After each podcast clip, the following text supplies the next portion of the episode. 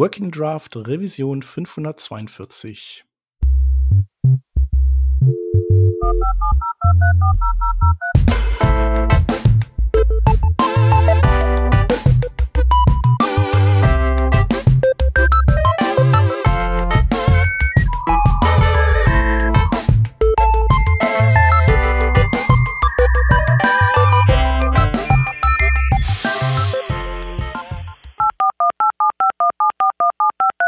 Diese Revision von Working Draft wird euch präsentiert von Hörerinnen und Hörern wie euch.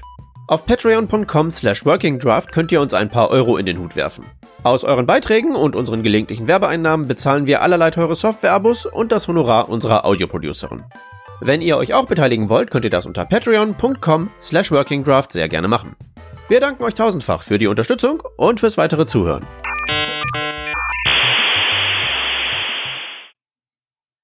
Wir sind heute zu zweit und zwar mit einem Gast, Stefan Judas. Hallo Stefan. Hallo Shep. Freue mich hier zu sein. Ja, super. Du warst schon ein paar Mal da und du sagst korrekt, ich bin der Shep äh, aus dem aus dem Team. Bin ich heute der Einzige. Ich habe äh, einfach die Idee gehabt, dass wir schon lange kein äh, HTML5 Glücksrad gespielt haben das äh, lag unter anderem daran, dass unser, äh, dass ich das mit so mit WebSockets gebaut hatte und, und der äh, Software as a Service Anbieter, der vorher kostenlos war, dann auf einmal Geld haben wollte und dann äh, haben wir nochmal überlegt, so oft machen wir das nicht, soll das Geld bezahlen oder nicht? genau, ist es das wert? Aber jetzt kommt, wir haben gesagt, es ist, es ist das Geld wert. Genau, und das letzte Mal, wo, oder das vorletzte Mal, glaube ich, wo wir das gespielt haben, da warst du auch schon dabei. Mhm. Und äh, das ist aber bestimmt schon wieder so, wie ich, wie ich uns kenne, so ein Jahr her oder so. Ein Jährchen, ja, ich glaube, das Jährchen. Ja, ein Jährchen. Ja. Und äh, deswegen äh, wurde es an der Zeit, dass wir das äh, nochmal machen. Wie das Ganze funktioniert, äh, ist ganz einfach. Wir haben eine Seite workingdraft.de slash Glücksrad. Ähm, da läuft es drauf. Äh, gespeist wird das übrigens auch äh, angeregt durch dich, der du diesen random MDN-Bot programmiert hast mit den Daten vom Mozilla Developer Network. Das gibt's als Repo, kann man sich per NPM reinziehen und da gehen wir dann quasi jedes Mal, wenn man einen Knopf drückt, per Zufallsgenerator durch so verschiedene Kapitel durch. Das kann sein HTML, das kann sein API oder, oder eben CSS. MathML. Oder fehlt das Ja, raus?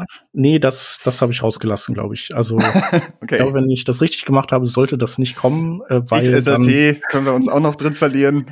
Ja, das noch lieber als äh, MathML, genau. Also MathML bin ich, habe ich so gar nicht auf dem Kasten, da müsste nee, man schweigen. Nicht. Genau. genau, und wenn wir hier drücken, dann, äh, wir haben ja WebSockets, dann sehen wir beide, was da äh, rausgezogen wird per Zufall. Und dann schauen wir mal, was uns dazu einfällt. Genau. Und cool. ähm, möchtest du einfach ähm, starten mit dem ersten Begriff? Ich fange mal an. Ich drücke den Knopf Zufallsgenerator aktivieren und wir haben HTML Global Attributes Spellcheck. Fange ich an oder fängst du an? Äh, wenn dir dazu was einfällt, dann äh, leg los. Also ich denke, das Spellcheck-Element funktioniert für Inputs, Text Areas und Content Editable genau, Elemente. Also man kann ja auch auf ein, man kann ja auch auf ein Div einfach Content Editable machen. Das, so funktionieren ja alle diese fancy Code Editors oder so. Da ist ja meistens nur ein Div, was dann irgendwie mit Spans funktioniert und da ist dann meistens eine Text Area hinter. Und das kann dann das turnt oder macht halt Spellchecking an. Und ich glaube, man kann dann aktivieren, dass diese kleinen Squiggly Lines überall auftauchen. Mhm. Genau, die man so auch aus, aus Word kennt von früher oder aus Word generell. Genau, das gibt jetzt auch im, im Web, wenn man möchte. Und wenn man das nicht möchte, dann kann man es auch abschalten, glaube ich. Also äh, ich weiß gar nicht, wie das bei den Browsern ist, ob die das automatisch aktivieren und man dann eher ein Opt-out macht. Wahrscheinlich kommt es darauf an, was es für ein Element ist. Ja, und es ist ein Prinzip ein, ein boolsches Attribut, true oder false. Und ähm, genau, die Browser-Kompatibilität sieht eigentlich ganz gut aus.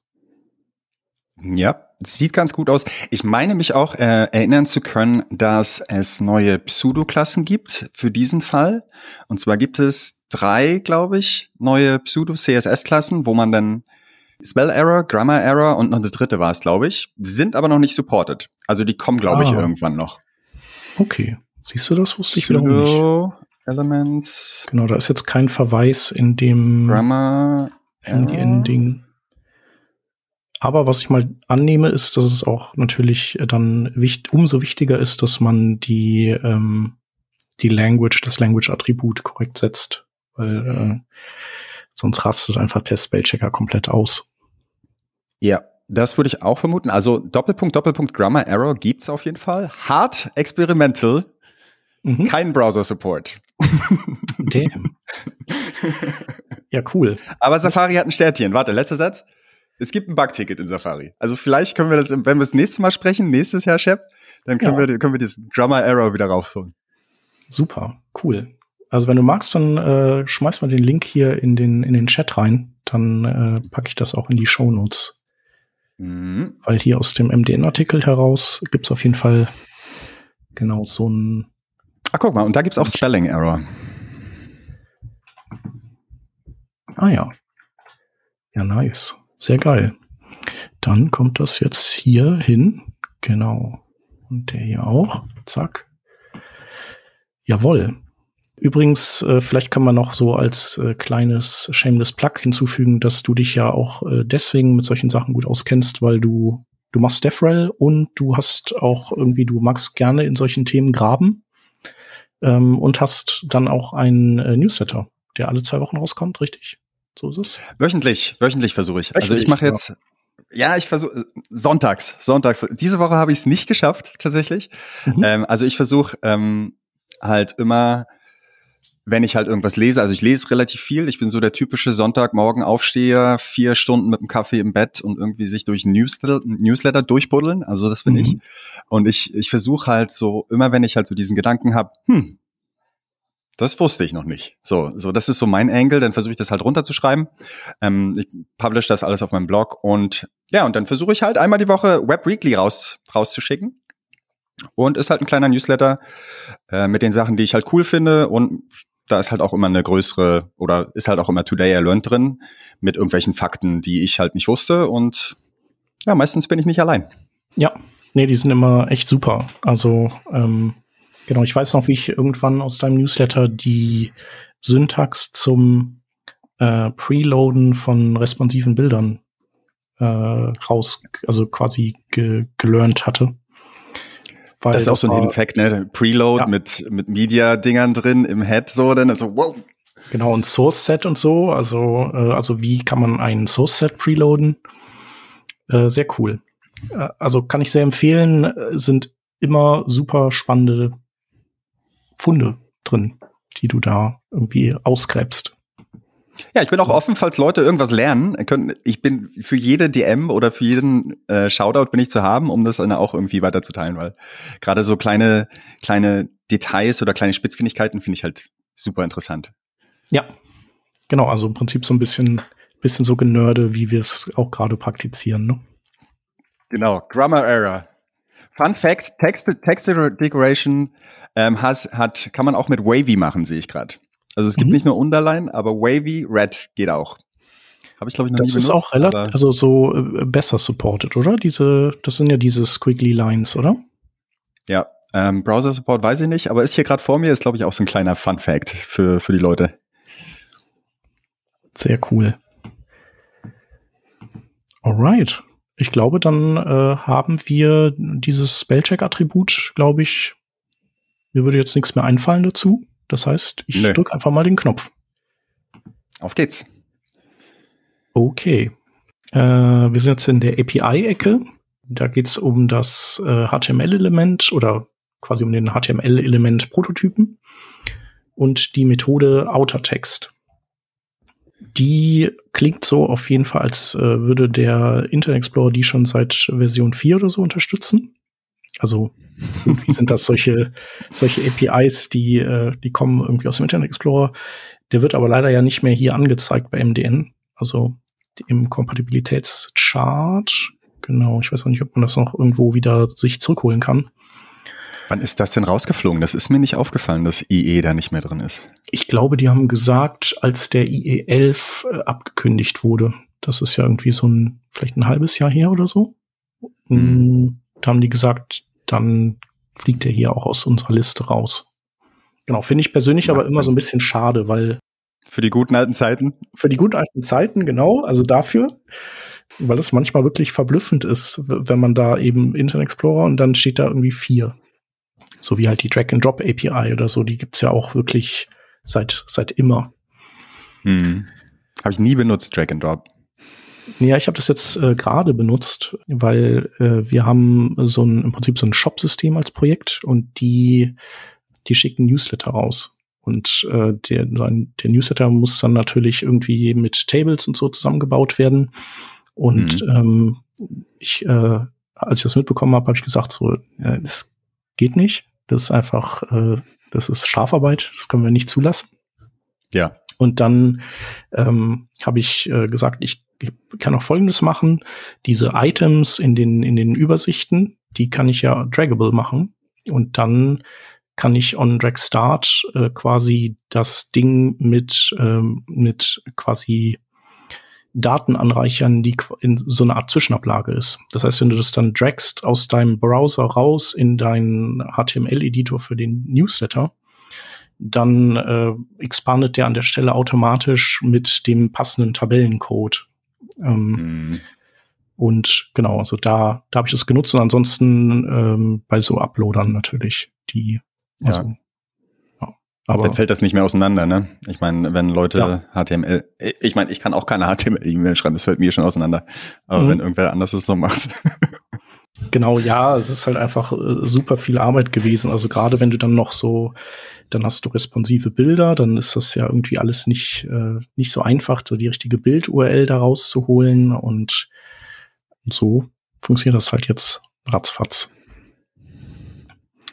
Genau, und Outer Text ist äh, im Prinzip das gleiche wie äh, Inner Text, nur, lass mal überlegen, nee, so einfach ist das nicht. Also, es gibt Inner Text, da nimmt der Browser den visuell sichtbaren Text eines Elementes und gibt dir den zurück. Deswegen mhm. erzeugt mhm. Innertext auch immer ein äh, Reflow, weil der Browser eben herausfinden muss, welche Teile des Textes durch äh, CSS und Co vielleicht ausgeblendet sind.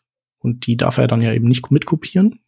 Und im Gegensatz dazu gibt es ja Text-Content. Da muss er das nicht machen. Da gibt es auch keinen Reflow. Und da kannst du quasi, da kopiert er einfach den Text, der auch im HTML in dem Element drin steht, raus. Genau. Und es gibt ja Outer HTML.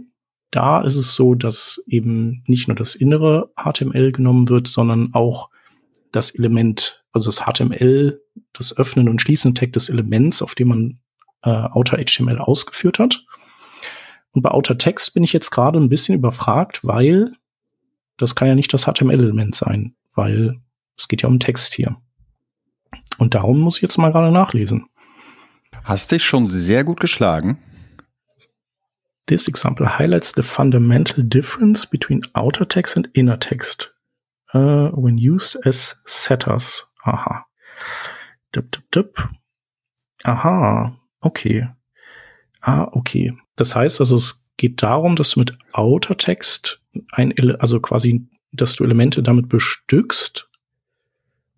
Und wenn du die dann bestückst mit Text, dann wird das gesamte Element inklusive seinem Innertext ersetzt durch diesen dann Outer Text. Das heißt, das Element verschwindet und der Text steht dann sozusagen in, direkt in dem Parent-Element. Mhm. Ja. Aber fun funktioniert, funktioniert das mit, mit HTML? Ich dachte immer, das ist inner, dass das dann Auto, Auto, also einfach nur die eckigen Klammern. Passt das, das HTML, wenn ich Outer Text benutze? Mm, und das ist als Setter benutze? Ich dachte immer, das ist die Haupt, der Hauptunterschied von Inner Text, Outer Text und Inner HTML, Outer HTML, dass wenn ich dann halt ein Break, weil wir gerade das Break-Example hier drinne haben auch, wenn mhm. ich dann eckige Klammer BR, eckige Klammer, das ist, dass ich das dann halt so als Text sehe. Wird das gepasst mit Outer und Inner Text? Mm, Das ist eine gute Frage. Äh, also ich, lass mal überlegen. Also er müsste es ja eigentlich, ähm, also er müsste dieses BR erzeugen, denke ich, und also sowohl in die, also und übersetzen in die eine Richtung und auch wieder zurück übersetzen beim, äh, wenn du jetzt quasi mhm. die Property setzt. Ähm, genau. Ja, gehe ich mal von aus. Das schaue ich mir nachher noch mal genau an. Genau, aber wir können die Frage auch einfach an unsere Hörerinnen und Hörer geben, ähm, die vielleicht schon mit Autotext gearbeitet haben. Also, und deine Frage gilt ja auch für Innertext. Ähm, naja, genau, hier steht es ja auch. Converting any line breaks to BR Elements. Genau, dann äh, wäre noch die Frage, habt ihr, äh, habt ihr Outer Text schon mal benutzt? Also, weil ich glaube, ich habe es noch nie benutzt. Ich habe auch, hab auch nicht gewusst, dass es das gibt, weil ich irgendwie den Use Case nie brauchte. Aber vielleicht habe ich es auch nie verwenden wollen, weil ich es einfach nicht, also das, so diese Unknown Unknowns, weißt du, so, wenn du nicht ja. weißt, dass du was nicht weißt, dann, ja, dann vermisst du ja ne? nichts, ne? ja. Genau. Ja, das war Autotext. Wieder was gelernt. Ich klicke drauf. Mhm.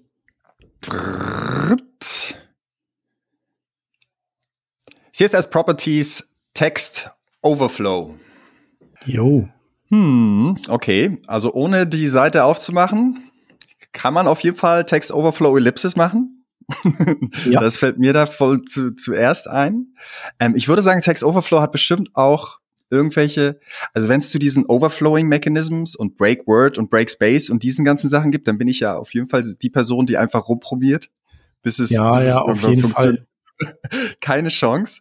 Äh, mit Text Overflow fällt mir ein, auf jeden Fall ist Ellipsis dabei. Äh, muss man natürlich zu sagen, dass ähm, wenn eine Content Strategy mit Ellipsen behaftet ist im responsive Web Design, kann man, muss man sich vielleicht überlegen, ob das die beste Idee ist. Ähm, ich glaube, es ist inzwischen auch möglich, ähm, zu definieren, ab wann eine Ellipsis, nach wie viel Zeilen eine Ellipsis auftaucht. Ähm, ich glaube, da gibt es auch einen kombinierten Clamp-Syntax irgendwie zu. Mhm. Ich glaube, das geht. Ansonsten außerhalb des Ellipsen Use Cases wüsste ich jetzt nicht, was sonst im Text Overflow drin ist. Ähm, ja, kann ich mal drauf sagen? Wahrscheinlich irgendwie sowas wie Nee, ich kann es ja auch nicht sagen. Genau, also ich würde auch sagen, Ellipsis müsste eigentlich so das einzige sein oder eben äh, Auto, also quasi gar nichts. Aber was mhm. mir sonst noch einfallen würde dazu, ist, dass ähm, Text Overflow nur dann funktioniert, wenn du äh, sowohl den Container auf Overflow hingesetzt hast, als auch, glaube ich, äh, Whitespace auf äh, No-Wrap.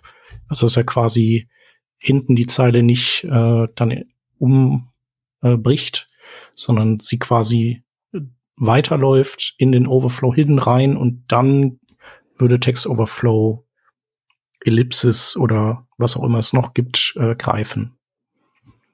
Das sind genau die beiden Zeilen, die, die ich dann halt am Rumfummeln bin. Ne? Welche Whitespace Property kommt hier?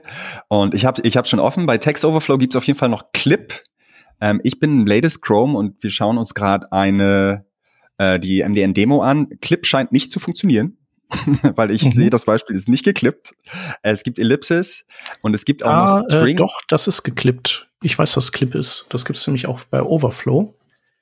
Äh, Clip ist das ah. Overflow Hidden, das du eigentlich haben willst. Ähm, weil hm. was du meistens möchtest, äh, ist, dass ähm, Inhalt, der zu viel ist, ähm, nicht nur visuell abgeschnitten wird, sondern dass du hast halt noch ein Problem, wenn du, also du hast im Prinzip, wenn du Overflow Hidden machst, dann hast du einen Container, der zwar keine Scrollbars hat, der aber trotzdem scrollen kann. Das heißt also, wenn du in diesem Text, den du abgeschnitten hast, einen Link hast und du benutzt den Tabulator zum Beispiel, die Tabulator-Taste, um durch alle Links zu springen und dann auf einmal fokussierst du diesen Link, kannst natürlich auch programmatisch fokussieren, dann äh, wird halt dieser Teil, dieser Inhalt so verschoben, dass der auf einmal auftaucht. Und bei Overflow Clip ist das eben gewährleistet, dass das nicht passiert. Also dann ist es wirklich Fact, ne? abgeschnitten. Ja. ja. Clip ist aber die Default Value, sehe ich gerade. Also ist nicht Auto oder sowas? mhm. also die Initial Value.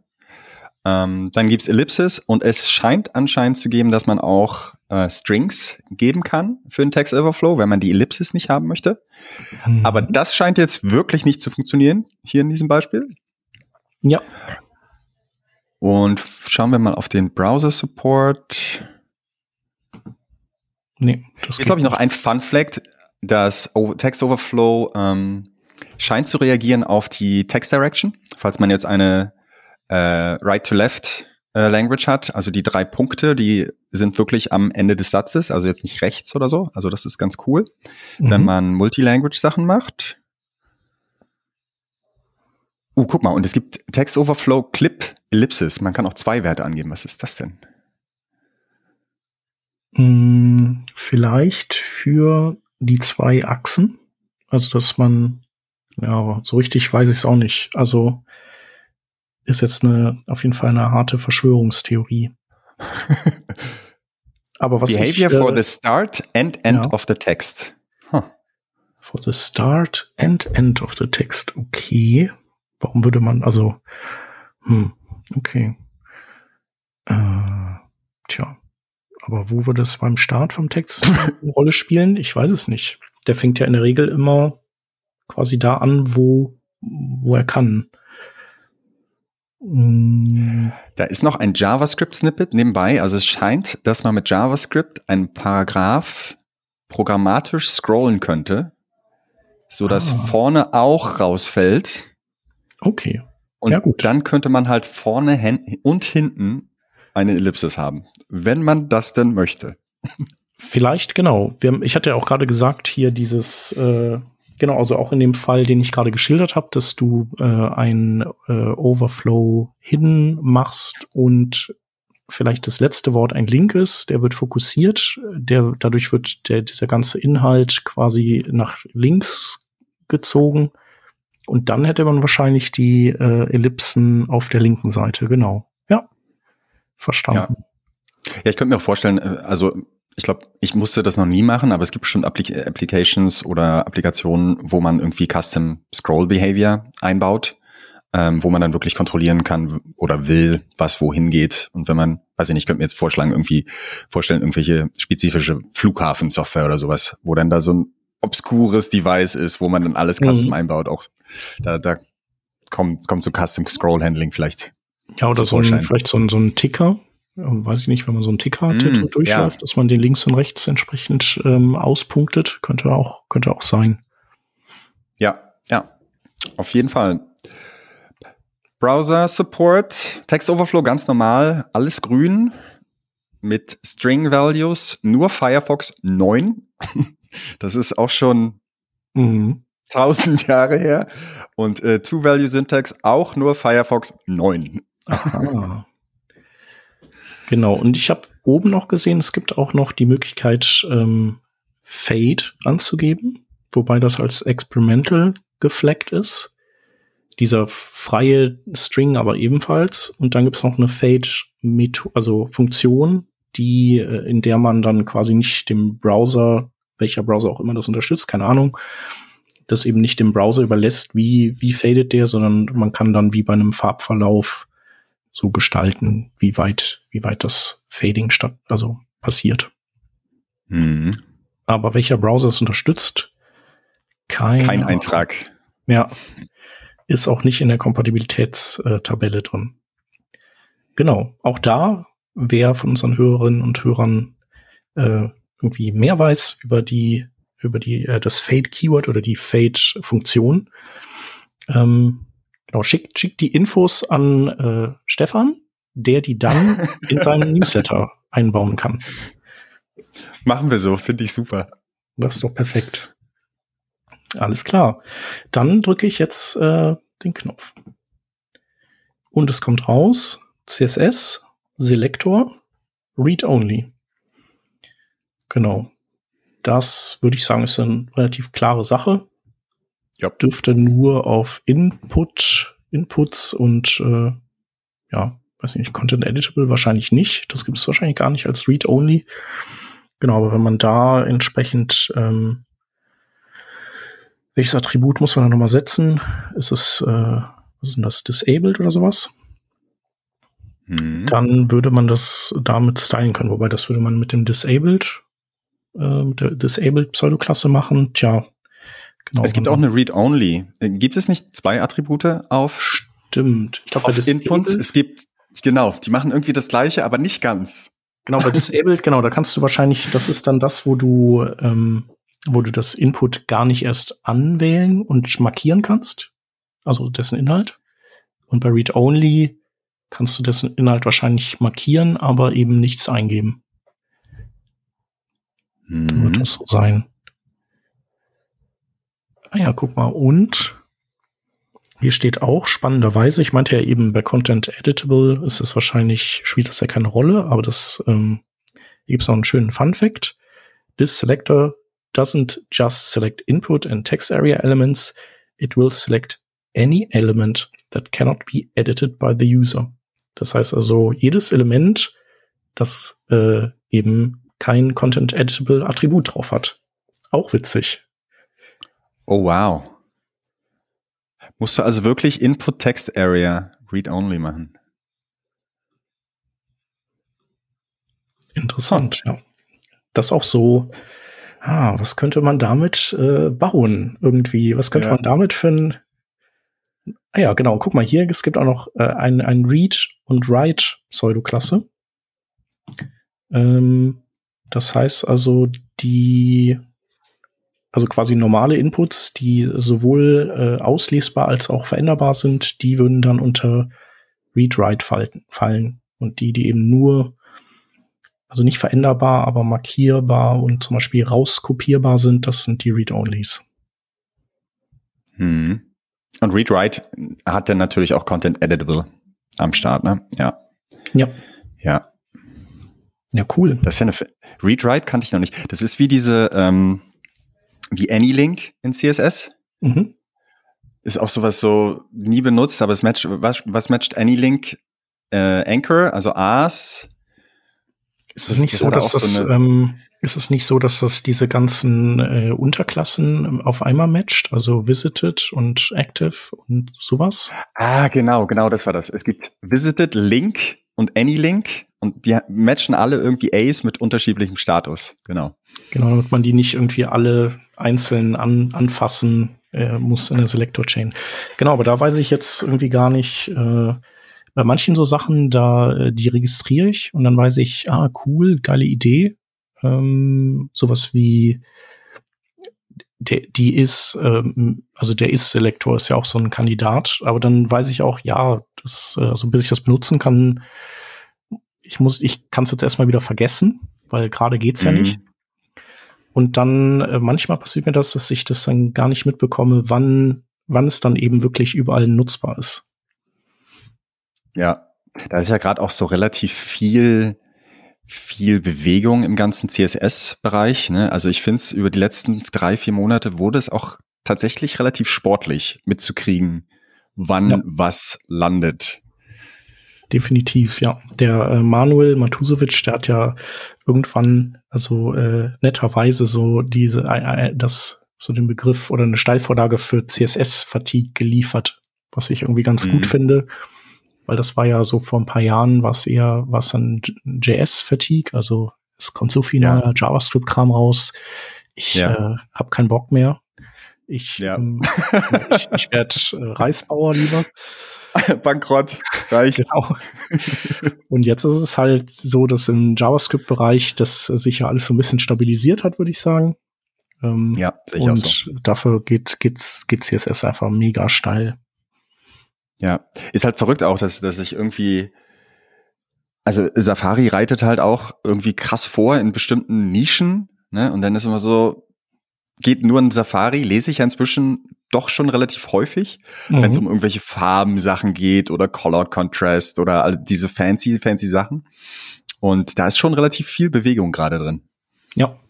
Ja, ich habe ja auch äh, die Vermutung, dass äh, der WebKit äh, äh, Rendering Code ziemlich gut ist und äh, gut und strukturiert, also so, dass es den äh, den Engineers leicht fällt, ähm, solche Sachen zu implementieren.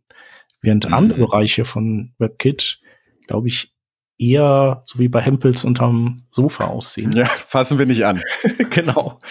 Und da würde ich so diese Rubrik APIs, also die, äh, genau, also das ist vielleicht auch eine Frage, so wie viel automatisierte Tests hat man, aber so APIs sind halt echt deren Wunderpunkt. Ne? Also wie oft die die IndexDB schon in die Luft gejagt haben ähm, ja. oder irgendwelche Sachen einfach kaputt in der Gegend rumlagen, ohne dass sie es mitbekommen hätten.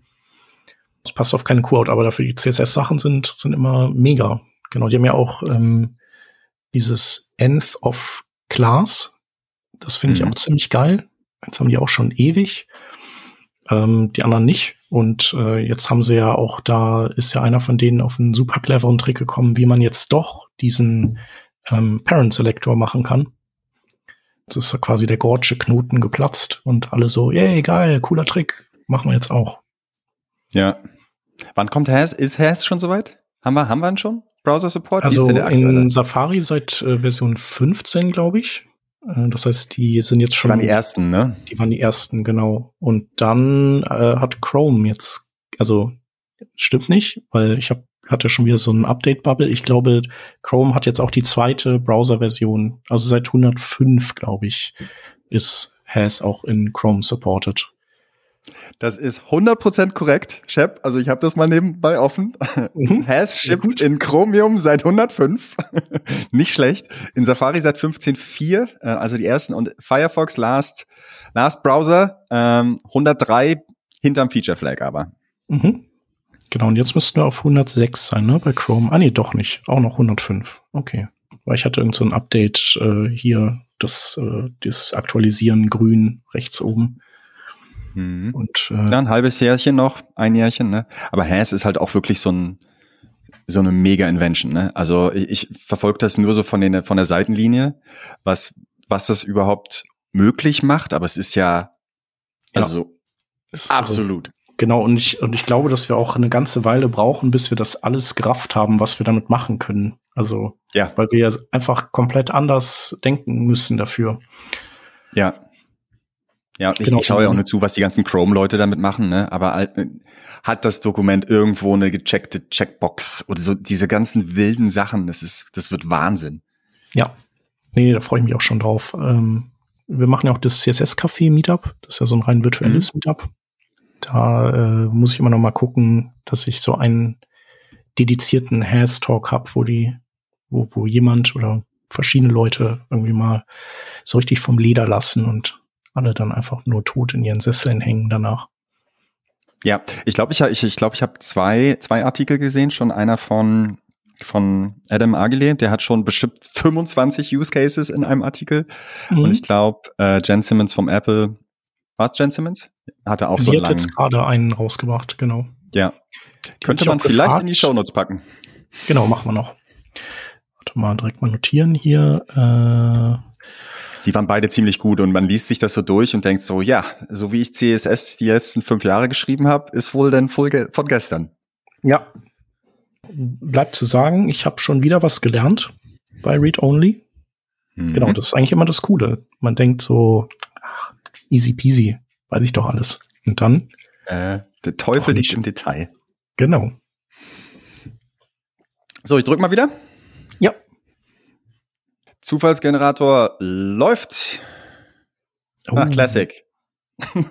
HTML Elements Marquee. Ich muss mich outen, ich habe noch nie das Marquee-Element benutzt. Aber ich weiß, dass es wohl Text laufen lassen kann.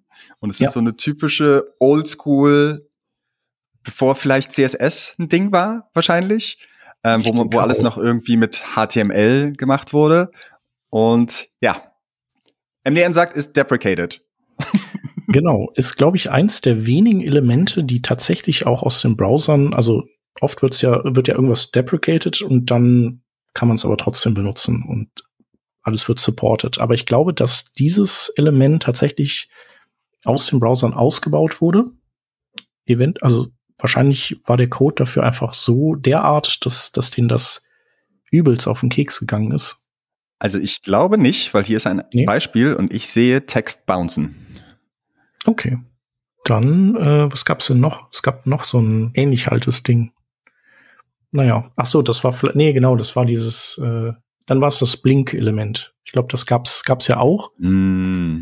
Da konntest du ähm, Text blinken lassen. Vielleicht war das auch einfach ähm, sozusagen aus ähm, User Experience Sicht hat man den Leuten Gefallen getan und gesagt, blinkende Dinge, das wollen wir im Netz einfach lieber nicht haben. Vielleicht doch nicht so. genau, also da gibt's ja eben ähm, manche Personengruppen, die, die das halt schon echt äh, triggert. Ja, ja, auf jeden Fall. Ja, die haben bestimmt, die reagieren bestimmt nicht diese ganzen alten Sachen auch nicht auf irgendwelche User Preferences. Ne? Also macht das wahrscheinlich mhm. schon, schon Sinn, dass man die ausbaut. Ja, wobei man könnte das ja eigentlich auch einfach retrofitten. Also gibt es bestimmt jetzt keinen, der, der sagt, äh, meine Yahoo.com-Seite von äh, 1990, ich finde es jetzt blöd, dass halt äh, Makida nicht mehr funktioniert oder so.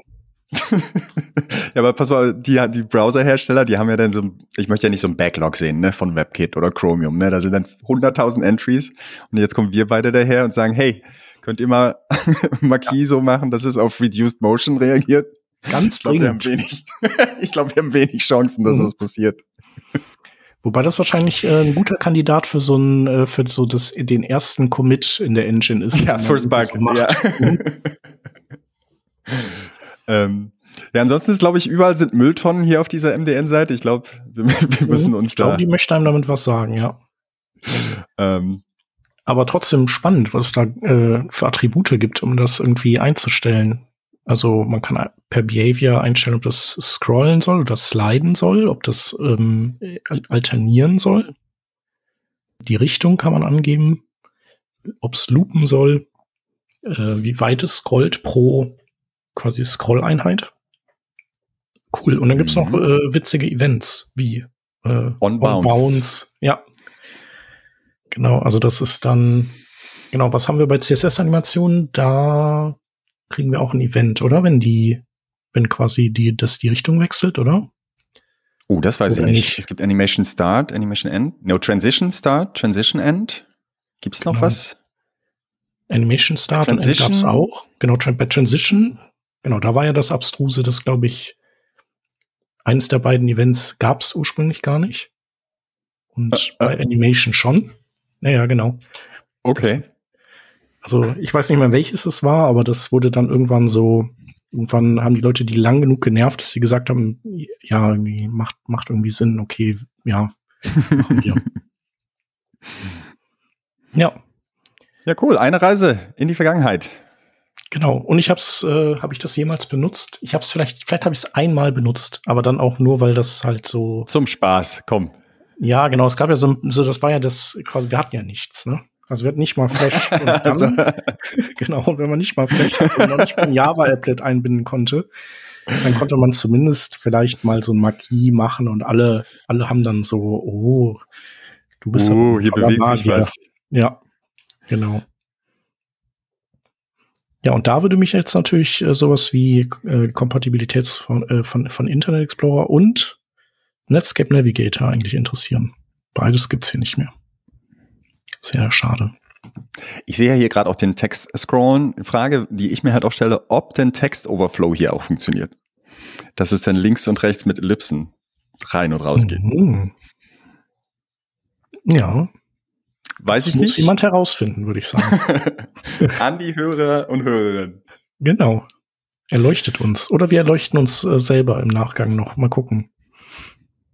Ich glaube, das ist mit vertretbarem Aufwand herauszufinden. Ja. Alright. Hast du das jetzt geklickt oder hatte ich es geklickt? Ja, das war meins. Okay. Dann klicke ich noch mal eins. Okay, Hui. wir sind bei CSS, bei äh, Datentypen von CSS und bei Time Percentage. Äh, genau, das könnte doch in Keyframe-Animationsdefinitionen vorkommen, vielleicht, oder? Mal gucken. Mhm. Nö. Okay, the time percentage CSS data type represents a value that can be either a time or a percentage. Aha. Examples. Ist die Dokumentation ein wenig leicht hier, muss ich sagen? Ich würde auch sagen, dass die ein bisschen, also ein Beispiel wäre halt cool oder irgendwas, was das benutzt. ein, ein CSS-Dings. Ich, ich guck mal, was mhm. äh, Google sagt. Nee, MDN. Spezifikation, Unknown Specific äh, Specification. Und schauen wir mal. Da. Ah, Mixing Percentages and Dimension. Äh, genau, okay. Wann will man das denn? Ah, okay. Ach, okay. ah, verstehe. Alles klar. Erleuchte mich, Shep.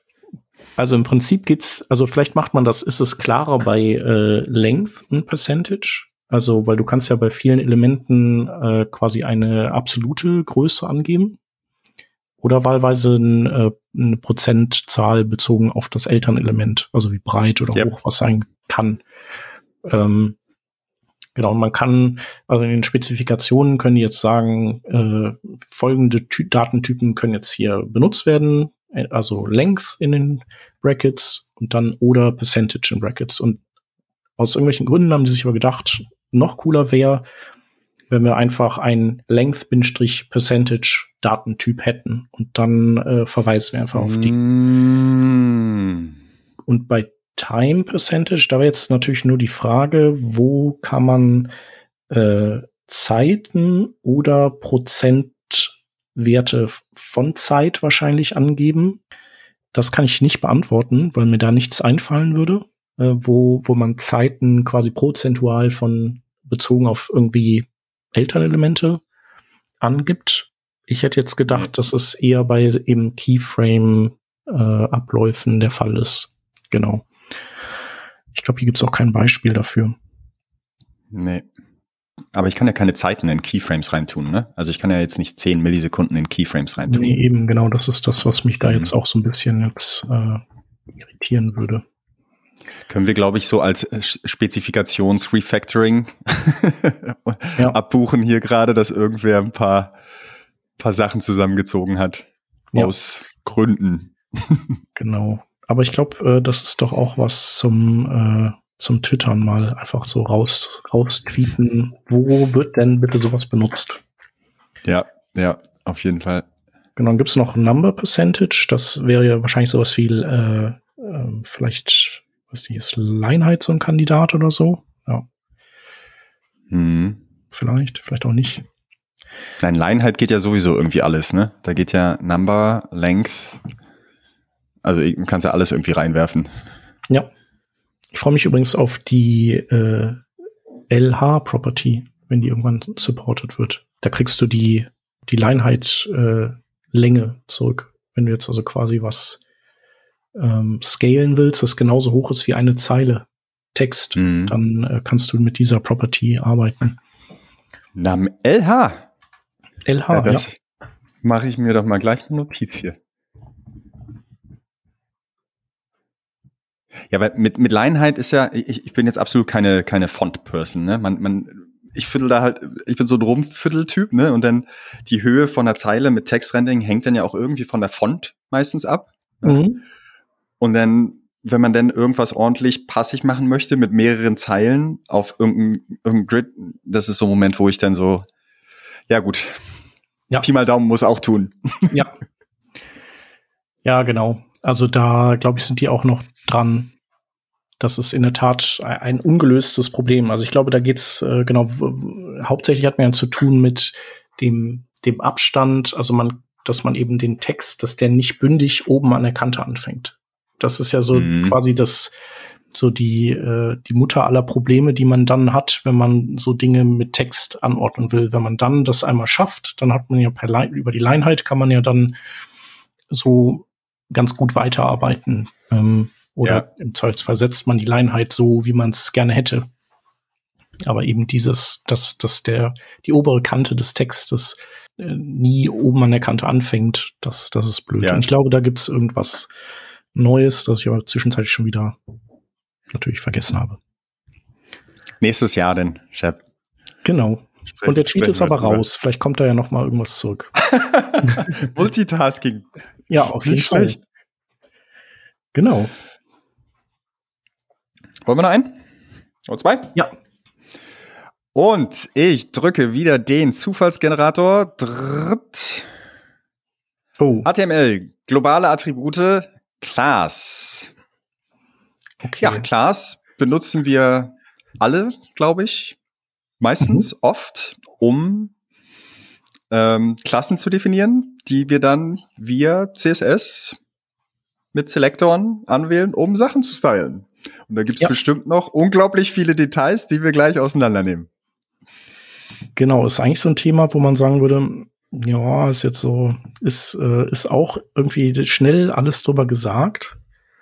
Aber vielleicht kann man ja noch mal erwähnen, dass äh, die, dass man ja mehrere Klassen in das Klassenattribut setzen kann, äh, Leerzeichen getrennt und dass es hm. am Ende für die Spezifität vollkommen Wurst ist, wie rum man die da reinsteckt, weil das HTML dafür überhaupt gar nicht ausschlaggebend ist, sondern einfach nur das CSS. Also wenn es irgendwie Klasse A, Klasse B hätte und ähm, dann, dann hängt es quasi vom CSS und nicht vom HTML ab, wie es, wie die da in der Reihenfolge definiert sind, welches zum Zuge kommt, wenn die sozusagen sich äh, widersprechende ähm, Formatierungsanweisungen haben. Ja.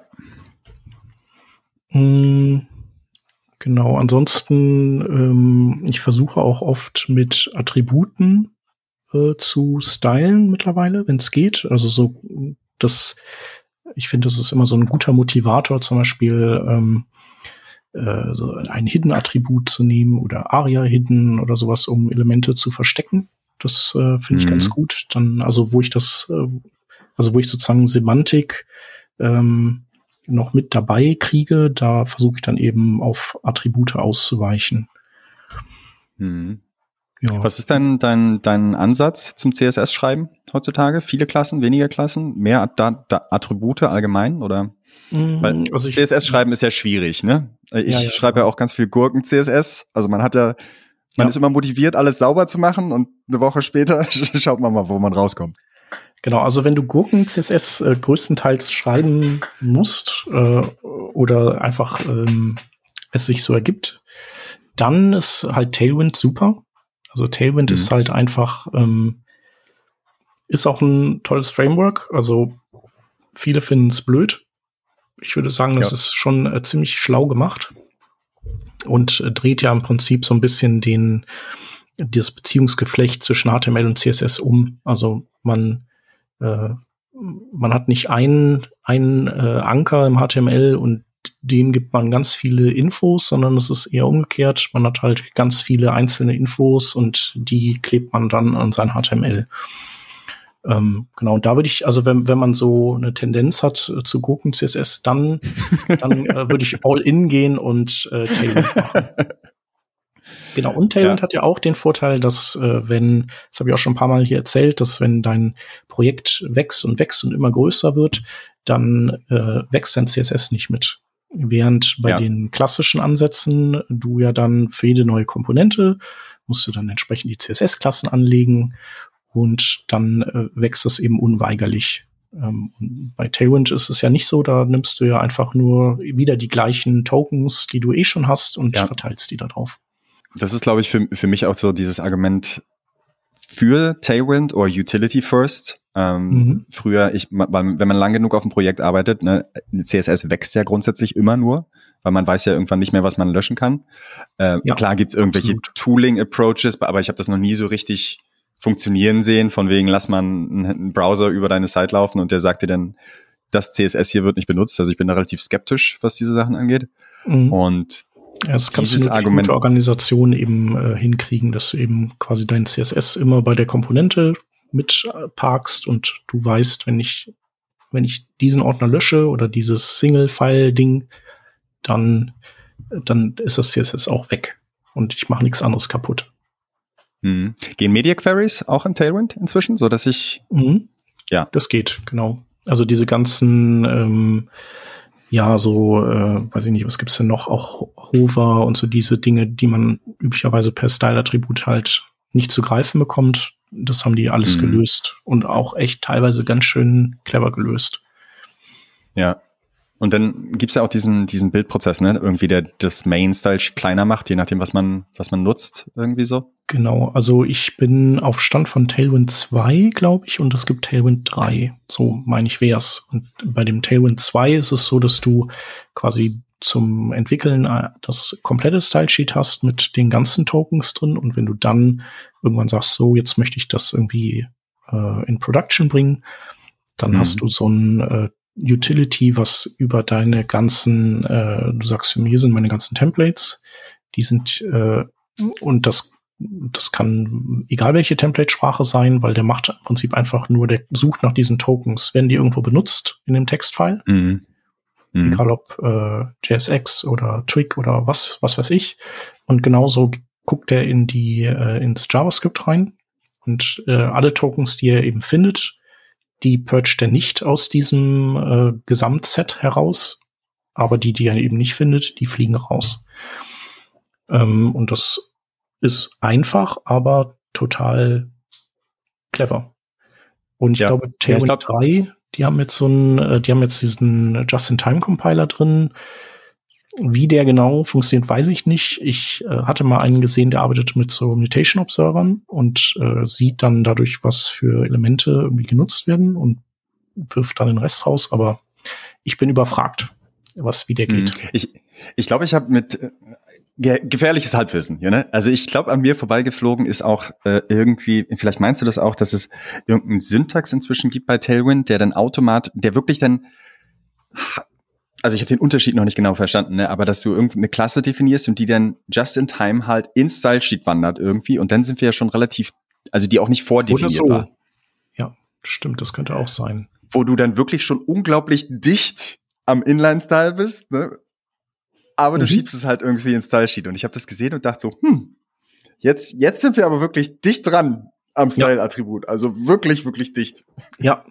Ja, aber ist ja super. Also ich meine, das ist ja jetzt, äh, jetzt haben wir bald CSS-Tooling, das ähm, fast so krass abgeht wie, wie eben unser JS-Tooling, das wir haben. Ja, ja, ich habe Tailwind in einem Projekt benutzt und ich muss, musste leider gestehen, dass die, die Lernkurve am Anfang schon ein bisschen holprig ist. Mhm. Weil, weil man muss sich erst die ganzen Sachen halt erstmal rauftun, ne? Und das dauert schon ein paar Tage, bis man, ich glaube, da gibt's in diesem Moment, wo es dann klickt und dann sagt man, ja. ah ja, ja, easy peasy, zack, zack, zack, zack, zack. Aber ich habe den leider nie erreicht. Ja, da muss man, man muss die ganzen Tokens irgendwie abrufen können, ne? Wissen irgendwie Margin ist immer so und Genau, da, aber da gibt's ja, gibt's ja zumindest mal gute ähm, äh, Code Completion äh, Tools. Ist eine Tooling-Frage auch, ne? In VS ja, Code genau. insta installierst eine Extension und dann geht's, glaube ich, auch. Genau, also ohne ja. würde ich, würde ich das auf keinen Fall machen. Ähm, genau. Ja. ja, aber ansonsten, cool. also in den aktuellen Projekten bin ich immer noch mehr so auf der BEM-Schiene. Bin ich auch mit zufrieden, schaffe ich es auch eigentlich hinzukriegen, dass das CSS nicht allzu sehr wächst. Ja. Und hat auch Vorteile, äh, genau, ist vor allem, äh, ich finde halt, was da der Vorteil ist, du kannst ein Element oder irgendwas inspekten und du weißt direkt, ah, okay, das ist diese Komponente, da muss ich irgendwie in den Code reingehen. Das ist halt bei Tailwind dann, dann nicht so. Da muss man eigentlich quasi so Geisterklassen auf seine Komponenten setzen, die, ähm, ja. die einfach nur dazu da sind, dass du eben verstehst oder Data-Attribute, welche Komponente ist es denn, die ich, also in welchen Unterfolder muss ich gehen, um das Problem zu beheben? Ja. Ja, ich bin immer noch so auf die, also ich fahre immer noch so ein, es gab vor wahrscheinlich fünf, sechs, sieben Jahren hat Harry Roberts mal so einen Artikel geschrieben und der und Harry hat irgendwie meinte so ein Mix aus BAM und Utils. Das war so eine drei mhm. drei Klassen Architektur irgendwie oder drei Approaches für Komponenten BAM halt, so dass du deine Encapsulation hast und alles irgendwie contained ist. Und dann aber immer ordentliche Utils am Start ähm, mhm. für Quickfixes. Ne? Weil manchmal brauchst du halt doch ein Margin Top von einem M oder irgendwas, so dass du halt deine Komponenten nicht zwangsläufig anfassen, anfassen ja. musst. Das ist ja. mein Approach heute noch. Genau, ja, ich habe immer sowas wie, ähm, genau, also es, äh, ich glaube, das ist dann wahrscheinlich IT CSS, oder? Oder IT CSS, das ist nämlich von ihm so sein. Ich glaube, aber es gab, es gab so einen langen, langen Artikel, wo er, wo er halt nur meinte, so hier mixt alles so, aber behaltet die, die Aufgaben in dieser bestimmten Sache. Komponente BAM mhm. haut noch ein bisschen, ich glaube, es war auch ein bisschen util-driven. Ähm, ja. Habt aber hier so ein, so ein Util und fast sogar mit Importen dran, weil eine Util hat sowieso immer recht. Mhm. Ähm, und dann so ein Mix aus mehreren Approaches. Und ja, da bleib ich noch hängen drauf. Ja, am Ende ist es auch, äh, glaube ich, äh, ist es wie bei vielen Dingen, es gibt ja nicht das, also so die eine Art daran zu gehen und, und dann ist dies die tollste, ja. Also es gibt äh, in manchen Situationen bewähren die sich und in anderen vielleicht dann auch einfach nicht so. Ähm. Ja. Ja, das stimmt, aber dieser, die, das Argument, dass halt CSS nicht wächst mit Tailwind, das ist halt schon ein starkes, ne? Wenn du halt mhm. fünf Entwickler, Entwicklerinnen hast und alle wursteln am CSS rum, dann kannst du, falls, falls du CSS Bundles heißt, irgendwie Monitors, kannst du ja schon sehen, so ja, über einen Monat. das, das wird ja konstant wachsen. Genau, und CSS hat halt leider ja auch eine sehr, also so mit dem HTML so die kritischste Rolle beim, beim Laden genau. einer Seite und darum, also du willst es ja auch nicht asynchron laden, weil geht ja nicht, dann sieht deine Seite irgendwie seltsam aus kurz, bis, bis es dann fertig ist. Das, das ist auch so eine Sache, die hat sich nie durchgesetzt, ne? So diese Critical CSS Approaches, also dass du erst irgendwie inlinest, was above the fold ist. Das waren ja noch so mhm. vor, vor ein paar Jahren so diese Approaches, damit man das First Paint so schnell wie möglich schafft. Weil Aber das, das halt hat nicht sich nie richtig durchgesetzt, ne? Ja.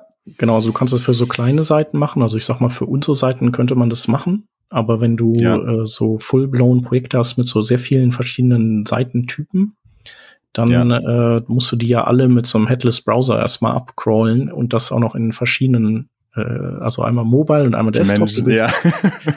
genau, also das ähm, tatsächlich habe ich damit auch ähm, am Anfang bei der Rheinischen Post gearbeitet. Ähm, hab das aber dann, weil das einfach den Bildprozess so verlangsamt hat, weil wir dann eben auch verschiedene Skins hatten für die Partnerverlage und mm. je mehr Verlage man hat, desto langsamer wurde alles. Und ähm, dann bin ich äh, zu so einem manuellen Ansatz übergegangen. Ich habe also quasi ähm, jede Komponente hat, äh, hat CSS, das äh, kritisch ist, oder man kann CSS definieren als kritisch ist und welches das unkritisch ist. Und also das mache ich dann pro Komponente und zum Beispiel beim Header weiß ich, ja, der ist halt immer oben, ist immer kritisch. Und andere Dinge sind vielleicht weniger kritisch oder bestimmte Teile sind kritisch und also von CSS, aber andere, die können nachgeladen werden. Wie, also zum Beispiel die Geometrie ist kritisch, aber die Hintergrundfarbe oder der Gradient oder so nicht. Der kann ruhig äh, kurz Zeit später kommen und dann das Element ausmalen. Ach, das ist ja verrückt. Also lazy loadest du dein CSS, also das unkritische? Genau. Also so Layout ja. zuerst wahrscheinlich, Layout, genau. damit nichts mehr rumhüpft und dann wird es irgendwann genau. farbig vielleicht? Ja, ja, ja, genau. Ist ja verrückt. Das funktioniert eigentlich auch ganz gut. Ja. Und der Lazy Loading Ansatz ist der, ähm, der von der Filament Group, glaube ich, ähm, wo du quasi sagst, äh, du, du machst, glaube ich, ich, ich überlege gerade, ich glaube, es ist ein Preload, den du, also du, du tarnst das Ding als äh, Link-Rel Preload und am Ende äh, machst du einen On-Load-Event-Händler, der dann äh, this äh, .rel auf ähm, Stylesheet dann umstellt. Schöner genau. kleiner Hack, ja. Definitiv. Genau, mal gucken, ob ich den äh, raussuchen und, und verlinken kann noch für die Show Notes. Mhm. Cool. So, sollen wir noch einen letzten machen und dann äh, machen wir den, den Sack zu, oder? Machen wir einen letzten. Bin ich dran? Bist du dran? Ähm, ich glaube, mach du einfach. Du bist dran. Nein, nein, du bist unser okay. Gast. Okay. Und Zufallsgenerator aktiviert wieder. Wir haben. Ach na, das uh. ist ein schneller. Glaube ich. Uh. Chef sagt, uh, ich habe keine Ahnung. So, wir sind bei CSS Selector Moss Color Swatch. Ich habe keine Ahnung. Ähm, ich habe den auch noch nie gesehen, aber der äh, Name, der deutet ja darauf hin, dass es da irgendwie um den Color Picker geht, um den Color Picker Input vielleicht. Äh, und das proprietär ein Mozilla-Feature ist. So viel erstmal. Genau. Und was macht man damit? Äh, was gibt's denn hier für ein Beispiel? Wobei, genau, warum nimmt man da nicht Input Type Color? Man weiß es nicht. Ähm, ach so, das ist dann das, äh, das eigentliche.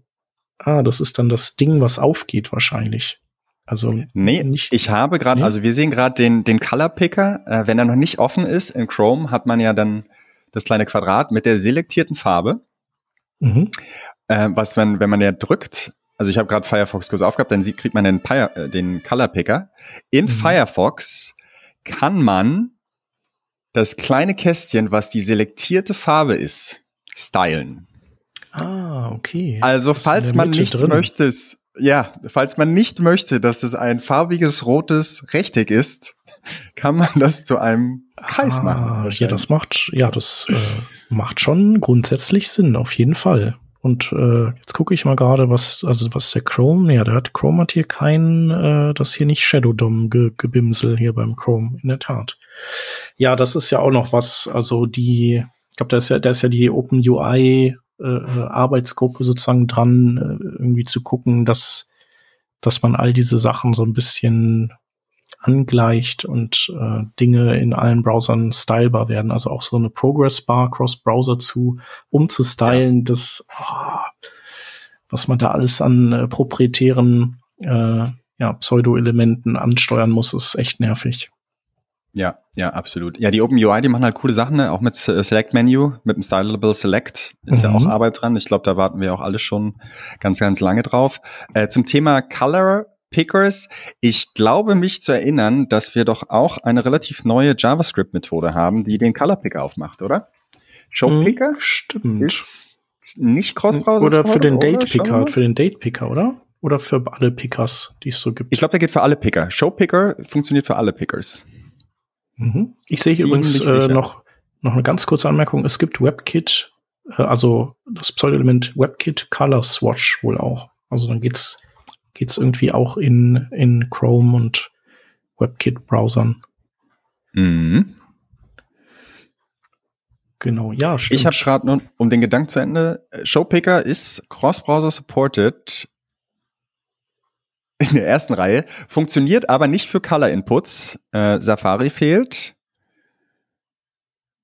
Also das ist ein ganz komischer Kompatibilitätstable hier. Also angeblich supportet Safari das, aber dann doch nicht. Ich würde sagen, hier hat jemand die Daten nicht ordentlich aktualisiert. Das geht aber nicht. Das heißt, das ist jetzt, diese fehlerhaften Daten sind jetzt Teil unseres HTML5 Glücksrats. Mensch, Mensch, Mensch. Nicht gut. Ähm, schmeiß mal rüber den Link, dann äh, packe ich den auf jeden Fall auch in die Show Notes noch. Mache ich.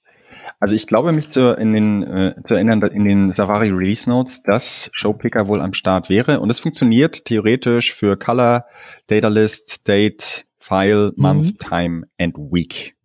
Ja, super. Ja, das macht ja auch irgendwie äh, Sinn, dass man das dann, dass man sich Gedanken macht, wo gibt's denn alles Picker und dann soll das bitte auch für all die gehen. Ja. Es ist halt dann für diese Custom UIs, ne, wenn es geht so ein bisschen in dieselbe Richtung wie wie Open UI, äh, weil wir die Standards ja noch nicht haben. Aber wenn ich jetzt halt einen Custom Color Picker als Element auf der, also was es aufmacht, auf der Seite haben mhm. und dann kann man ja immer noch irgendwo einen Input Color hinhängen und den halt programmatisch aufmachen, so dass man halt normale Sachen, ja. so ja. Custom Sachen damit machen kann. Ja, auf jeden Fall. Genau, der, die Alternative wäre, den irgendwie transparent über den Knopf zu legen, wo man so, so wie man eben seine äh, Input-Type-Files ges gestaltet hat, äh, lange. Ne, ja. Man, ja. Ja, cool. Aber ja, man, man sieht es so, wir bewegen uns ja so irgendwie immer, immer weiter. Ähm, und es wird ja eigentlich immer, immer besser alles. Also es gibt natürlich immer Dinge, über die man lamentieren kann, aber ist toll, dass, dass eben diese fehlenden Bausteine früher oder später nachgeliefert werden. Ja, ich habe auch das Gefühl, dass sich halt Web-Technologie so langsam dahin bewegt, irgendwie als Application Framework. Ähm, mhm. Wenn man mhm. sich beispielsweise mit iOS oder Android-Entwicklern, Entwicklerinnen unterhält, sind, ist, ist halt oft so die Reaktion, wie ihr macht das alles mit der Hand. Ja. Ich kann doch auch hier von A nach B transition und das muss ich sowieso nicht machen. Mhm. Ich glaube, wir bewegen uns da langsam mit neuen UI-Komponenten mit der UI äh, Group und mit hier super exciting. Wir sind äh, Element Transitions, ne, sind ja auch ja. in der Pipeline, falls die irgendwann kommen. Und ich glaube, in ein, zwei Jahren sieht gut aus. Dann haben wir schon ja, ein paar coole Sachen. Genau, mit diesen äh, genau Shared Element Transitions wollte ich auch noch mal spielen. Die gehen ja momentan ja nur bei Single-Page Applications, kann man die benutzen. Ja. Genau, es gibt ja Leute, die das quasi sich getrickst haben, indem die ähm, äh, dieses äh, Turbolinks-Verfahren quasi unten drunter stecken und ähm, gar keine echten Seitennavigationen durchführen, sondern quasi so ein Fetch ja. sich das holt und einfügt. Und dann kann man das ja auch benutzen. Ähm, Genau, also da würde ich auch gerne mal mit, mit herumspielen, glaube ich. Und freue ich mich ja. auch echt sehr drauf. Ja, da ist bei mir letztens so ein Knoten geplatzt, weil das wurde ja immer so, oder da wurde, wurde darüber gesprochen, dass es der Haupt-Use-Case ist irgendwie für Navigation von URL 1 zu URL 2.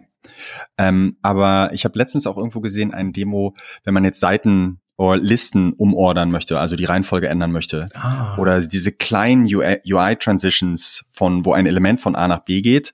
Ähm, dafür ist es halt auch ein Use Case. Und ich glaube, wenn sich das irgendwann mal wirklich dahin entwickelt, dass wir nur noch sagen müssen, hey, Sidebar, flieg mal nach rechts und mach noch irgendwie einen Backflip unterwegs und das funktioniert automatisch mit CSS. Wahnsinn. Das wird Super. so gut. Ja, ja, stimmt. Ja, habe ich noch gar nicht dran drüber nachgedacht. Also, dass man das ja sozusagen äh, gar nicht, man muss ja gar nicht irgendwie alles austauschen auf einer Seite, sondern das kann ja auch so sehr atomar benutzt werden. Ja, oder Elemente, die halt hochskalieren oder kleiner werden, schrumpfen, sich umsortieren. Ich glaube, das wird so wie mit Has. Wenn das erstmal landet, dann, dann fängt man an und ist so, wow, mhm. das geht jetzt? Wow. Ja. ja, richtig geil. Ja, mega. Genau es passieren viele gute Sachen. Tatsächlich. Ähm, ja, wir sind am Ende angelangt. Ähm, und ich fand's total gut. Ich fand's übrigens auch äh, wahrscheinlich deswegen gut, weil ich äh, einen Teil noch von äh, HTML ausgeblendet habe. Wir haben nämlich früher bei diesem blöden Glückssatz ständig die Manifest-Datei bekommen als Ergebnis. die filter ich jetzt raus. Ich glaube, das hat auch ganz viel dazu beigetragen, äh, neben dir und äh, neben dem Random Picker, der uns echt coole Sachen rausgesucht hat. Wir haben das wahrscheinlich schon letztes Mal gesagt, aber äh, sollten wir wiederholen. Ja, sehr, sehr gerne. Äh, ich hatte, hatte sehr viel Spaß. Ich glaube, wir hatten, wir hatten gute Sachen dabei. Ich habe jetzt gerade irgendwie zehn Tabs offen hier. Ja. Ich werde noch ein bisschen rumlesen über Anylink, Read Only, Text Overflow, Marquis, ja. Morse Color Swatch und äh, oh, LH und LH. Das kann ich noch nicht. Ziehe ich mir ja. gleich rein.